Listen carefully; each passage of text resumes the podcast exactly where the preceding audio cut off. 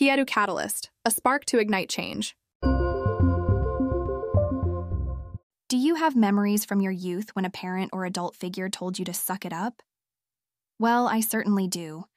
And I'm quite certain it's a phrase many of you are familiar with too. Growing up, it often felt like the default response to our emotional struggles. Snap out of it. Suck it up. Stop crying, or I'll give you something to cry about. Does any of this sound familiar to you?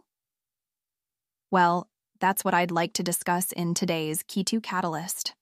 What happens when you're told these types of things repeatedly growing up? What happens when you're repeatedly told to suppress your emotions? How do all those repressed feelings manifest themselves in the long run?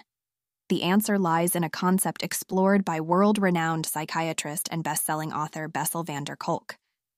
In his groundbreaking book, The Body Keeps the Score, van der Kolk's extensive research reveals that when we bury our emotions, our bodies become the silent record keepers of our emotional experiences. Emotions, it turns out, are not meant to be shoved aside, but to be processed and understood. Van der Kolk's work underscores a now proven fact. When we repress emotions, they don't simply disappear. Instead, they find their way into our bodies, often triggering a range of physical and emotional issues. That pain in your lower back, the stiffness in your neck, it could be that you need a new pillow. Or maybe you worked out too hard yesterday. But if the pain is chronic, it's much more likely that as you've been conditioned to hide your emotions, they've remained trapped in your body. So, are we stuck with backlogs of stress, anxiety, and physical pain? Or is there something we can do about it? First, start by accepting that unprocessed emotions can lead to various psychological and physical challenges. Then, listen to your body. Do a simple body scan. Lie down on your back and while breathing calmly, imagine your breath traveling from the top of your head down the length of your body. Stop at each body part along the way and ask yourself how each part feels. Where do you feel discomfort or pain? Has the pain been with you for days, months, or even years? Once you've identified your physical pain points, take a moment with your journal and write out for each pain location when you first remember having pain there. What was happening in your life at that time?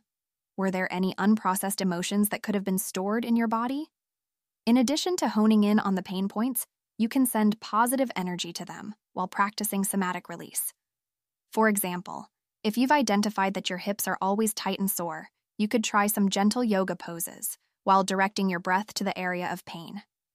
Simultaneously, practice visualizing the pain area loosening up and becoming open and clear. And moving forward, it is never okay to just suck it up.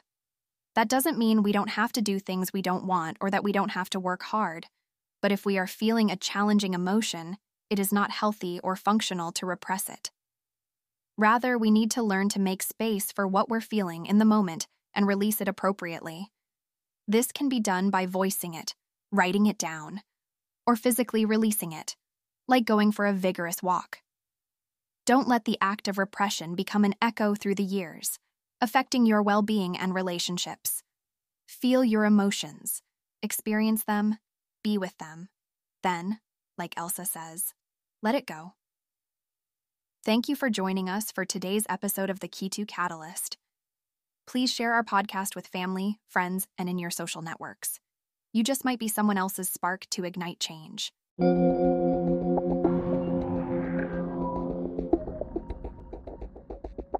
Kyetu, who do you think you are?